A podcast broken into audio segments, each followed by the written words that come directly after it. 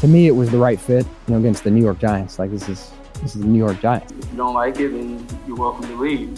But that's the way that we do things around here. We play in New Jersey, man, so there's going to be some chippiness, there's going to be some griminess, but we're leaving it within the line, and I'll take a team like that. Once a Giant, always a Giant. For me, it's only a Giant. Welcome, everybody, to another edition of All In with Art Stapleton, a New York Giants podcast brought to you by the U S A Today Network. I'm your host, Art Stapleton, and I'm really excited for today's show. We are a week and change into free agency, and no, Joe Schoen is not asleep. Uh, he just has a different budget to work with than the Giants worked with under their former regime last year, and we will get into what's happened the first week and a half of free agency. Plus, we're going to look ahead to the draft with today's guest, Dan Schneier.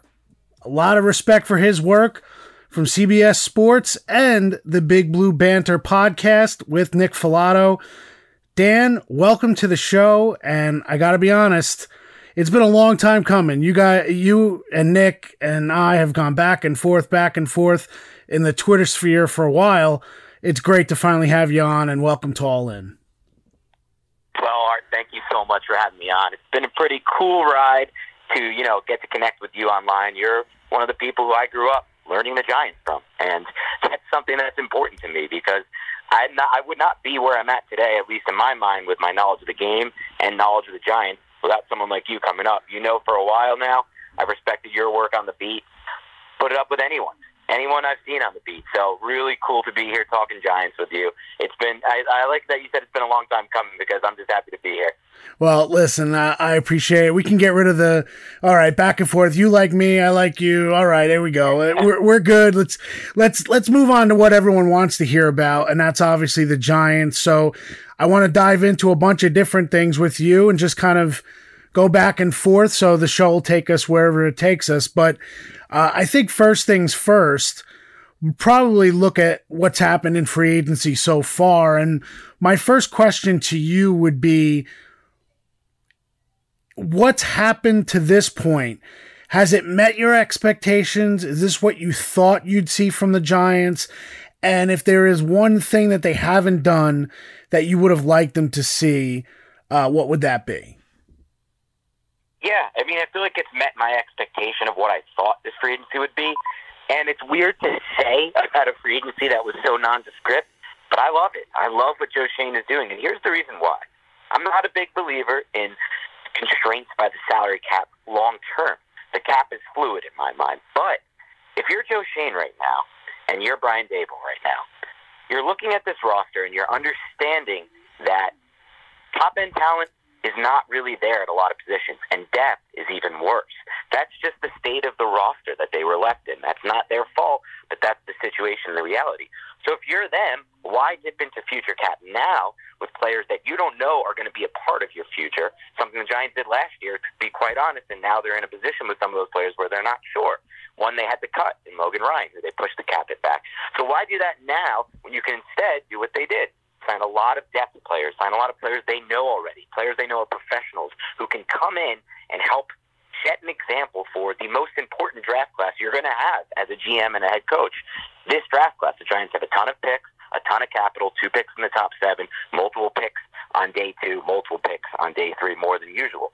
So I love what they did because they put in a position, they put in players who can you know, set an example for these younger players who are going to be their core. And look, if any of these guys end up being better than expected within the system, they'll get another deal. Matt Breida, he'll get another deal. You know, all these one-year deals that they've signed. And then more importantly, Art, the one thing that I've wanted to see now for quite some time is a commitment to the offensive line. That doesn't mean go out and sign two Nate Soldiers, but it does mean sign depth, bring in competition constantly on the offensive line. And I love what they did there, bringing in Lewinsky and even, you know, some of their smaller signings there on the offensive line, Feliciano. So there's players who are going to compete for jobs and players who are going to provide depth and competition in training camp. Instead of, you know, going through and waiting until August to sign a couple players that may or may not end up retiring on the Giants. So I really feel like they did a great job so far in free agency with what they had to work with. Yeah, you know, I, and I agree with you, everything you said. Everyone has held on to Joe Schoen's words from the combine in terms of what he'll do, what he's not willing to do, kicking the can down the road. And I think you kind of hit on it. It isn't about not pushing money into the future. It's about pushing the right money into the future. And yes, they may have, they looked at Graham Gano and they needed a little money to be able to make some of the signings that they've made this week, but smaller signings, guys that are going to be foundation pieces for twenty twenty-two, and then you see where it's at. But they're not going to look to extend guys that are on the roster that might not be answers for what they want to build in twenty twenty-three and moving forward. And it's not a knock on the player. You know, we've heard it. I mean, let's get into it. The James Bradberry situation, uh, it's definitely a hard one for fans to swallow, I, I, or some fans to swallow, and I, I understand it. But the reality is, is that it's not about James Bradberry as a player today. It's about James Bradberry as a player next year or the year after. So I can see why Joe Schoen is not willing to jump into an extension that now is going to put money on your cap in twenty twenty-four when James Bradberry might not be here on this roster. Uh, how do you see the Bradberry situation from where you're sit? I think you nailed it, Art. I think what Giants fans have to realize and accept, and it's okay, we can accept this right now, is that they're taking a different approach than we've seen in a while. Maybe this is the approach they should have taken in twenty eighteen when that was all turning over, and maybe it's another approach they could have taken again in twenty nineteen, but they didn't. And this approach is a long-term approach. And that means that a player that might be good for you tomorrow or in the twenty twenty-two season but may not have a standing on the roster, like you said, in twenty twenty-three, twenty twenty-four, isn't worth keeping on your roster right now. And it's tough to swallow that the Giants may not be as competitive as we want them to be. Nobody wants to go into a season and say, look, we have no chance to win. And I'm not saying that's the case. Anything, the N F L is crazy. Things, yeah. things can happen. The one hundred percent. Upgrade, like the scheme upgrade could be huge for Daniel Jones in that offense. We don't know. The offensive line could all mesh together. But the point is, as you look at this roster, it's as barren as it's been in my memory. Even the last days of Jerry Reese, even what Gettleman inherited, this is, in my mind, less, has less depth and less top-end talent. So they're looking at it long-term. And the other thing you got to consider with the Bradberry situation is they brought in a new defense, and it's a very different system. And this system is going to use a lot more man coverage, press man coverage on the outside. That's something we thought we'd see last year with Patrick Graham after they drafted Aaron Robinson, and after Patrick Graham kind of said, we're going to try to move there. You know, he said all, all the best N F L defenses run a lot of heavy man. But they didn't. The Giants still used predominantly zone last year with Patrick Graham. That's all about to change with Wink Martindale. And if you look at the film last year, there was a noticeable drop-off for James Bradberry when he was in man coverage. He did get beat on the outside in man. He still is the same excellent quarterback in zone. He still has unbelievable savvy in my mind and gets his hands on passes that no, that very few cornerbacks can get their hands on, makes great plays at the at, you know, at the point of contact, at the catch point. But for this system, he's not exactly a fit. And that could get worse as he gets older. He could be an even more li- bigger liability in man. So with all those factors combined, I just feel like it's time to move on. You know, and I agree with you. And I, I think uh, I think they will. It'll be interesting to see how I've seen several other reporters on the beat refer to it as a game of chicken. How will they handle this between Schoen trying to get the right price for Bradberry, but teams in the league knowing that they're ready to move on from Bradberry? Uh, that's why I laugh, and, and I, obviously, you know, I, on Twitter, I like having some fun. Every time it looks like another team is going to need a corner, it, it's kind of, you know, pick up the phone, call Joe Schoen. He's got a corner sitting on his roster, burning a hole through his salary cap. I mean, and I know people kind of get tweaked by that, but it's really only a, a joke in terms of Bradberry's talent. You talked a lot about the system. You know, look, players can fit systems. You could make it work. If James Bradberry was making seven million dollars this year, I'm sure that they would say, you know what, maybe we can make it work. Wink Martindale would look at it to talk to Jerome Henderson and say, what does Bradberry do best? What what can we do to to add a wrinkle to kind of make him one of our guys? But when it's such a huge cap hit and they're in desperate need of space, that's going to come in June and July when they have to sign this nine person, maybe larger, maybe a little smaller draft class with two top ten picks potentially. The last thing you want to do is go into this draft saying we have to trade one of our top ten picks because we're not going to be able to afford that draft pick. That's just ridiculous. If you're in this league and you can't pay first round draft picks, there's a problem. Because of the rookie scale, you should be able, you should have no problem paying that bill. That should not be an issue. You should not be looking to unload a top ten pick because you don't think you can fit that player under the salary cap. But I did mention the draft, so let's let's pivot there, because to me, I, I don't know if you think, I think they've gotten one starter out of free agency right now, and that's Mark Lewinsky. You mentioned him. Uh, I think he'll play either left or right guard. I'm not really sure. That probably depends on what they do in the draft. But I think the draft is going to be so much a, a bigger chunk of not only what they're going to do for this year, but moving forward. So I want to pivot to the draft. I know you dig in. I know you love it just as much as I do. You're sitting there now at Joe Schoen. You've you've got five weeks from when we're recording this uh, and when the show is going to post. What are you thinking right now in terms of what they do at five, what they do at seven, and where where do you think, or where would you like them to go? Yeah, it's going to be great, Art, because, look, this is such a pivotal draft for the Giants for so many reasons, but mostly because look how many jobs are up for grabs. Like, this class could come right in and be right in the mix in training camp for tons of different starting jobs that we haven't seen in a while, especially with those early picks that you mentioned. So let's start there. At five is, I think both picks are really interesting from the standpoint of two, two, two ways. One, there is one quarterback rising up draft boards right now, and that's Malik Willis. As we got more, I mean, he's been my quarterback one for fifteen months now. I had a feeling this is how it was going to go. This is a similar rise I had with Mahomes. The N F L is starting to learn something when it comes to quarterbacks. If you have next-level arm talent, and you could see that by watching any Malik Willis film, the ball jumps out of his hands, and he's able to make ridiculous throws on the run. And if you have athleticism, which he obviously also has, the hope is you can pair him with the right coach, and you can find a star. That's what happened with Justin Herbert, who had some concerns coming out of Oregon. That's what happened with Josh Allen. It doesn't always work out like that, but I feel like that's the blueprint right now. So as he rides up boards, there's now a lot of teams that could be in the mix for him. Atlanta, Detroit potentially at two. That's kind of been a weird rumor that I somewhat see as maybe not happening, but it's a rumor. Carolina.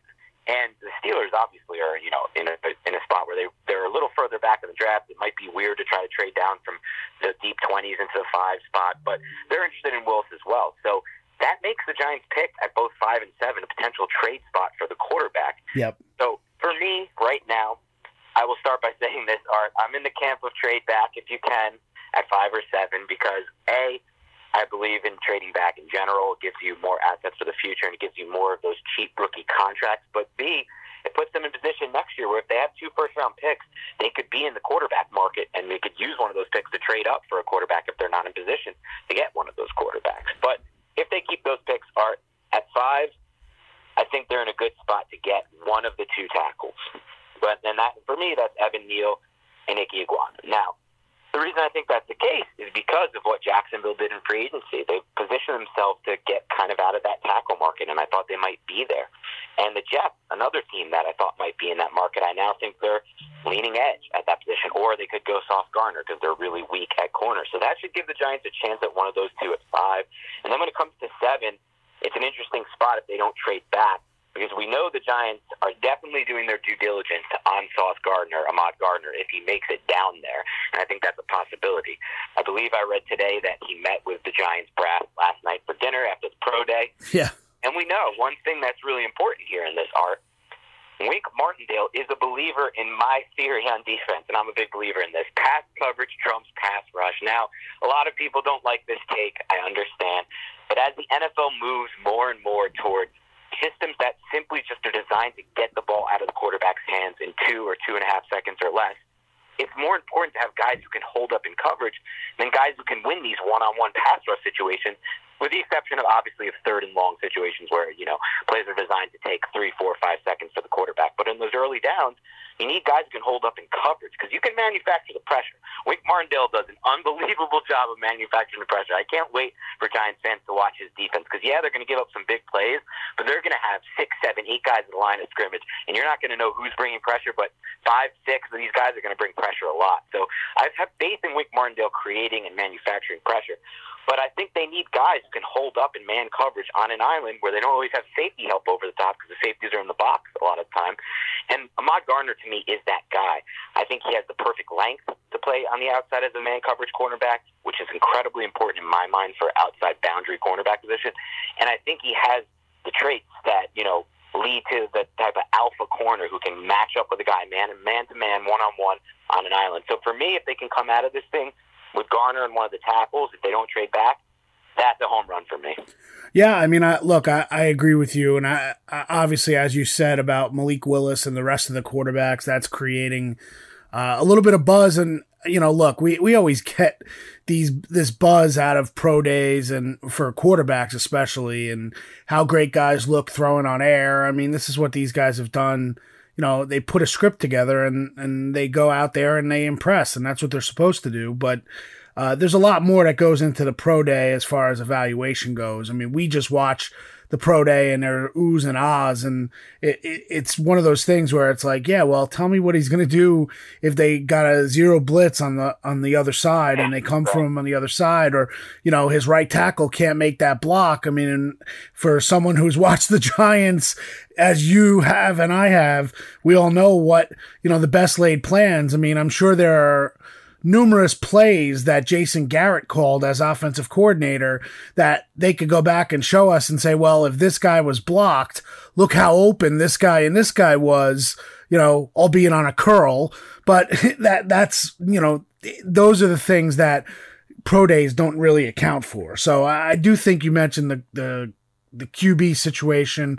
Um, I, you know, look, I, to me, there's too much talking about the Giants, oh, they definitely have to, you know, trade back. I think you and I are on the same page. You don't trade back just to trade back.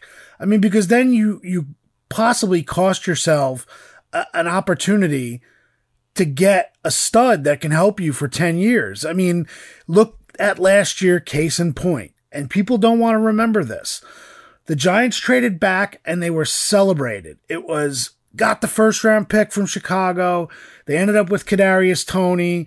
But then all of a sudden, when the season started turning and Kadarius Toney wasn't on the field, it was, I can't believe they passed on Micah Parsons. And how did they allow the Eagles to leapfrog them for, for Devontae Smith and all that stuff? The reality is, later it could be a nice tackle for the next ten years. There was talk of that as well. Exactly. Um, so, you know, with Slater in that situation, they moved past him. They wouldn't have gotten him at twenty. So I, I just think that you almost have to do it. And I think Shane, to this point, has shown me the kind of personality that he's going to let it come to him, that he's not going to be overly aggressive when he doesn't have to be.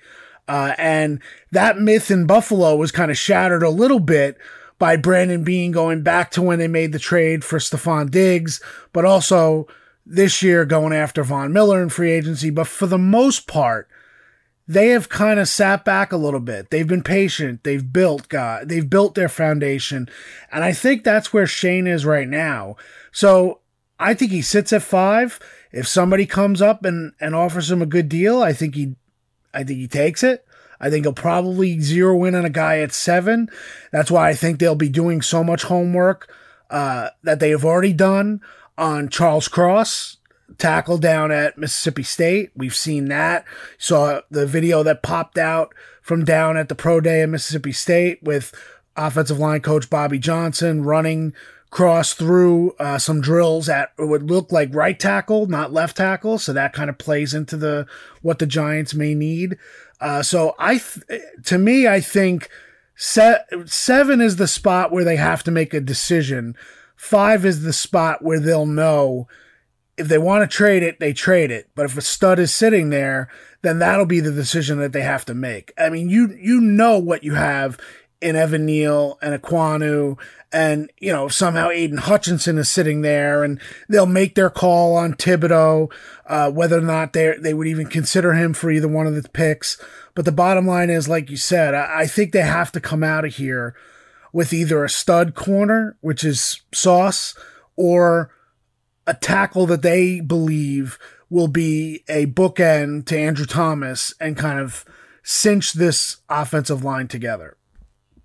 Yeah, you nailed it, Art. I think ultimately, if I had to guess right now and put a prediction on it, I don't think they're going to trade out of five or seven because of how this draft is set up. It's set up to, with a lot of blue-chip players that take a, a position they need right now, with the exception of, obviously, you know, the quarterback, which we're not going to get to right now. But, look, they could come out of five and seven with a combination of any of those tackles, and that includes the third, for me at least, Charles Cross. I'm a believer in Charles Cross. I know he's a bit hotly debated on Giants Twitter, on N F L yeah. Twitter, on Draft Twitter. Some people view him as more of a mid-round first-type guy. I view him as a top ten prospect. I really like what I've seen from Cross. I think he has unbelievable mirroring ability, unbelievable footwork, and that's what I look for in tackles. And I think he just showed last season that he could get better as a run blocker. He hasn't been used. I mean, they haven't really used him. He hasn't shown much as a run blocker. He rarely did it at Mississippi State. That's just not the system they run there. It's a super pass-heavy system. That also works in his favor because he has a lot of really good tape as a pass protector out there and a lot of reps. I'm sure the Giants like that. So three tackles, two edges who I love, and I think it's possible that Kayvon Thibodeaux falls. And for me, Kayvon Thibodeaux is actually the number one prospect for me in the draft class. I go back and forth on him and Hutchinson, but the ceiling with Thibodeaux is just too high for me to pass on. And so, you know, you got th- those five and then the corner and Ahmad Gardner. That's six players, and I think there's a good chance the Giants come out of the top seven with two of those. Which is, you know, at that point, that's all you can ask for when you're when you're Joe Schoen uh, and you're trying to build a foundation. And it's not just building a foundation. It's also building a foundation at players that you believe are going to be at a premium price for five years. And I think that's also the aspect that we haven't really factored in. I mean, sure, people know, but you don't really dig into it as much, right? And different teams have different approaches to what they'll do, you know, and I think obviously the tackle spot, uh, the corner spot, and the quarterback are the three spots that are the premier positions in the top ten. And you could almost argue, and I'm sorry, I didn't mention the pass rusher. Obviously the pass rusher is there as well. Uh, but if you're building a roster the way Joe Schoen wants to build this roster, he's talked about positional value. So if he's going to take a guy like Kyle Hamilton, which who I think is a very good player and could be ultimately in three years, we could be looking at Kyle Hamilton saying, how did people overlook him? Even though he's hyped as a top ten pick, uh, he's that good. I mean, potentially he can have that kind of impact depending on where he ends up. But if you're building your roster, you know, you want to stick to those positions because, you know, ultimately the safety is sitting there at a franchise tag at what, around twelve million dollars? I think that I think that's where the safety tag was, at around twelve million dollars a year. And the other positions are up over twenty, you know, and when we get to this rookie class's, you know, time four or five years from now, that's what you're looking. You're looking twenty, twenty-five million dollars a year for these prospects. You better be right, but you also better take them in the right spot. Because if you don't, you're then going to be paying for them in free agency, and we know what that's going to do to the salary cap and how you structure your foundation. So I think it's very interesting to see how this top ten uh, breaks out. But for you and I, and uh, for someone who follows you on Twitter and uh, knows where you go, the top ten is fun, but day two and day three are the fun parts of this draft because that's where the good teams really separate themselves. So I want to ask you, I want you to give me a couple prospects that you really like from, from your film work and things that you've dug into that you really like that if the Giants ended up with them, you'd say, man, that is a home run. I love that guy on day two, day three. Yeah, without a doubt. But before we do that, Art, I do want to touch a little bit on the point you made because okay. I think it's an excellent point, and I don't think it's been discussed a lot, even by myself or anyone I've really seen cover the Giants this offseason. And it's the positional value argument. And even if you go back to Joe Schoen's first uh, – it wasn't his presser. It was his interview with John Schmelk. I was just looking at my notes from it. And he made a point of saying that positional value will be important to them.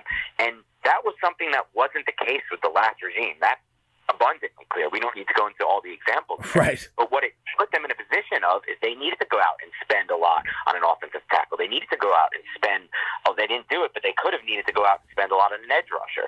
And all those positions, like you said, a cornerback, they spent a lot on James Bradberry, spent a lot on Adoree Jackson. And so what he's going to look at as a G M, and I commend him for this, is the value of drafting a player like a Kyle Hamilton early, knowing what you just said, that you don't have, that these are the guys that make less. Uh, and again, when you draft these rookies, you have them under team control for five years at a reasonable cost, especially if you draft them, you know, in the first round. You have that fifth-year rookie option. So I, I really like that you brought that up, Art. But to get into the day two discussion, I will start by bringing up my favorite player for the Giants on day two. Now, he might be available to, the, to them in round three. He might not be. I personally will be okay with taking him in day two. I'm a big believer in him. And that's Leo Chenal. Yes, for those who follow me, yes, he is a Wisconsin Badger. Mister Badger. We got you, Mister Badger. I have seen a lot, but it's just when you watch the tape of this guy and then you think of him in that Wink Martindale defense, it's so hard to not get excited about him because he's the cookie-cutter, perfect fit inside backer for that Wink Martindale defense because he attacks downhill on the line of scrimmage with so much force, and he's such an impact as a, he makes such an impact as a blitzing linebacker. And when you factor all that in with his insane athleticism numbers from the pro day, you know, the agility drills, the speed overall, the forty, and the strength, you can envision a case for him to be made that a case to be made that he's, you know, there's questions about his coverage. That's the only thing that you can really question in his game, and that's the only thing that's leaving him out of the discussion in my mind for a first round pick. More of an old school backer in that sense. But the question that I have, and this happens a lot with N F L, is how much of that is just that he wasn't asked to do it at the N F L, at the collegiate level? A lot of people said Jonathan Taylor couldn't be a receiving back at the next level because Wisconsin didn't use him that way. Well, he's done a pretty good job as receiving back in the N F L with the Colts. The same can be said about Melvin Gordon. And I think the same will be said about Chenal. He'll end up being a complete linebacker. So he's on my short list, obviously. And then it's, there's a lot of interior linemen that I'm going to like, too, some of whom I'm not sold will be there in the second round, Art, but can possibly be there. Obviously, the top comes to my list would be Zion Johnson. Right. I'm not positive. Some people have him as a first rounder. I think that he might fall into that range, surprisingly, for the Giants there. And Tyler Smith out of Tulsa, it depends if they go tackle in the first round, Art, but even if they do, I can see them drafting a player like Tyler Smith who has really good tape and saying, look, we can make him a guard, or we can convert him to the inside and have him be a great player there. A sleep, a, a more of a sleeper who's not getting as much buzz, but I also like, is Darian Kennard out of Kentucky, who I think can also kind of be a similar type player who might be able to kick inside. I have a lot of those those types of players on my short list. And then again, for me, another player I want to bring up for that second round pick is Quay Walker out of Georgia, because he has the athleticism to kind of transform that inside backer unit for the Giants. And I've been looking for athleticism, art, and talent at the inside linebacker position for a long time. Those who listen to the podcast know I was pretty harsh on what I saw from Tate Crowder last year on tape. I thought he was one of the worst starting inside backers on tape that I saw, and, uh, at least across the games that I watched, which is basically just the Giants and their opponents. And I think if they upgrade that position in this draft, and I know they're bringing back Martinez, which is great, but if they upgrade that position and find a long-term solution there, That that that's optimal for me. I think that's somebody that that some uh, that's a spot that they need to to upgrade at, at some point uh, soon for this defense to really click. And uh, yes, it's great that Bre- Blake Martinez is back, and I hope he's back at one hundred percent. I'm curious to see how he works in this defense. You know, the the thing that we talked about with Martinez in the Patrick Graham defense is that not only was he familiar with what Patrick Graham wanted to do here, but also he knew Patrick Graham from their days in Green Bay together. So a uh, little bit of a learning curve as well for Blake. I, I, I, obviously, he, he can learn anything. I mean, the guy is is unbelievably smart. I had him on the podcast last year before he got injured. Uh, and, you know, he talked about his notes and the way things, you know, he, he went to Stanford. So, I mean, uh, that's really all you need to say. You mentioned Tyler Smith. I liked him as well. My latest pod, my latest uh, mock draft, I had him at thirty-six going to the Giants, and I agree with you. I think he's that perfect guy that wherever the, you know, I, I don't want to make comparisons to David Diehl, but it is almost a David Diehl kind of profile, the idea that we need you at guard, you'll be a great guard. We need you at tackle, you'll hold up at tackle. Wherever we got to put you, you'll survive there, and, and you move from that. Uh, what'll be interesting is what they do at safety. Uh, Jaquan Brisker is somebody at Penn State that I like. I don't know if I would go at a safety in that second round pick uh, that high. Uh, but obviously the Giants as an organization have a little history going for that safety that high when they pick Landon Collins.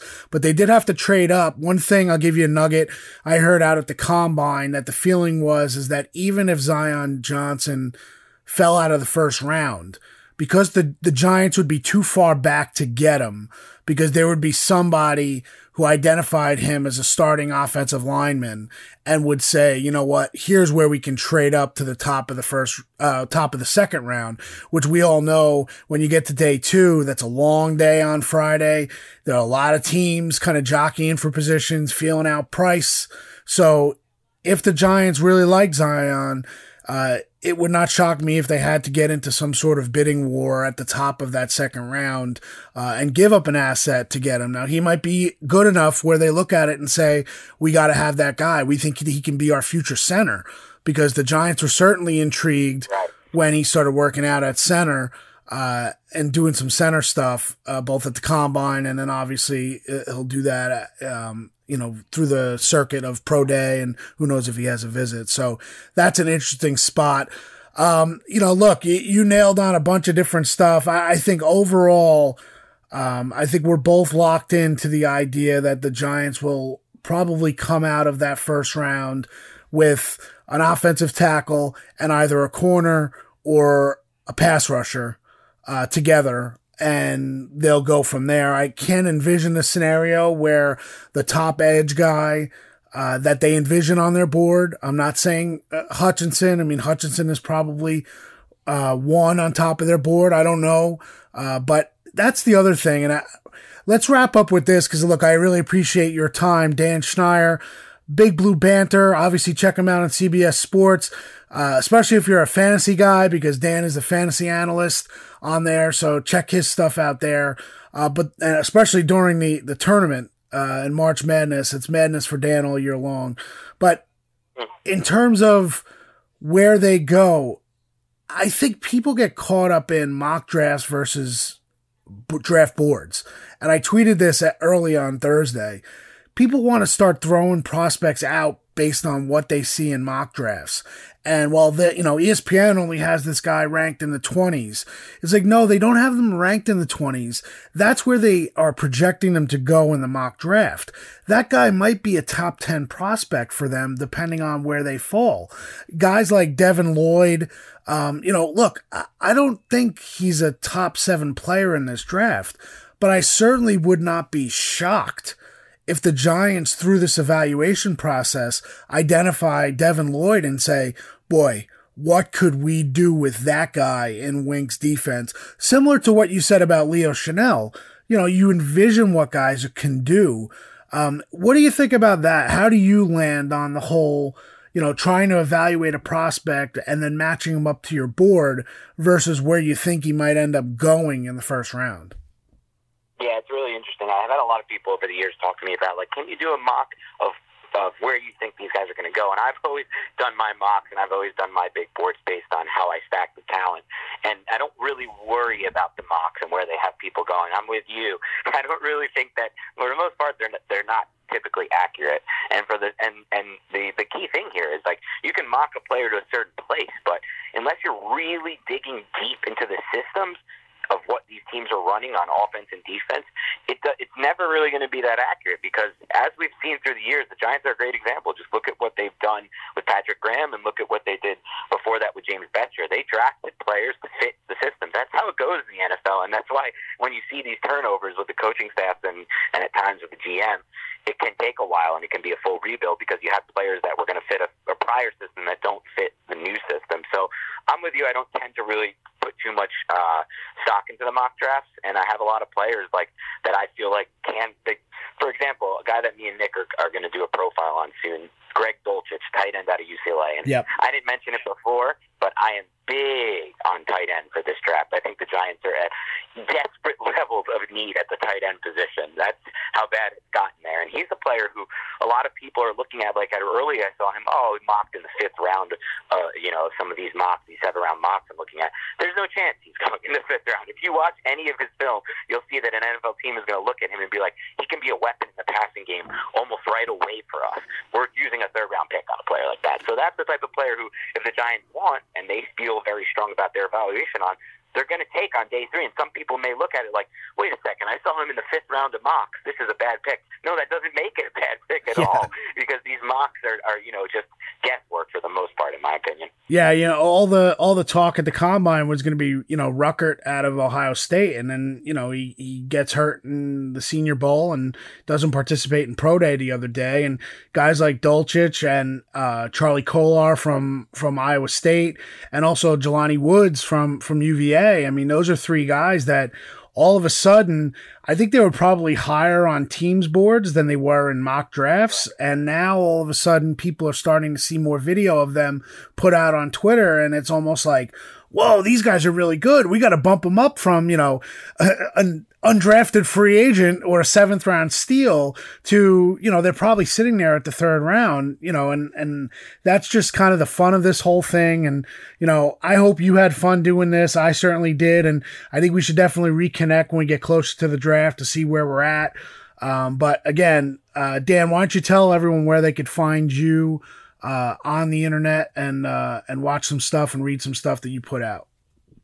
Yeah, first of all, again, thank you so much for having me on, Art. It was really cool to be able to do this. It was just a great, fun conversation. It's so easy talking Giants football with you, just like I knew it would be, but it was still a lot of fun, even though I predicted it anyway being this good. But anyway, if you want to follow my work, you can find me on Twitter. That's probably the easiest place to find everything I do. That's Dan Schneier N F L on Twitter, D A N S C H N E I E R. Don't worry if you can't spell it. Some of my best friends still can't spell that last name. And we do a bit, we do a podcast over uh, at Blue Wire, and it's called the Big Blue Banter Podcast.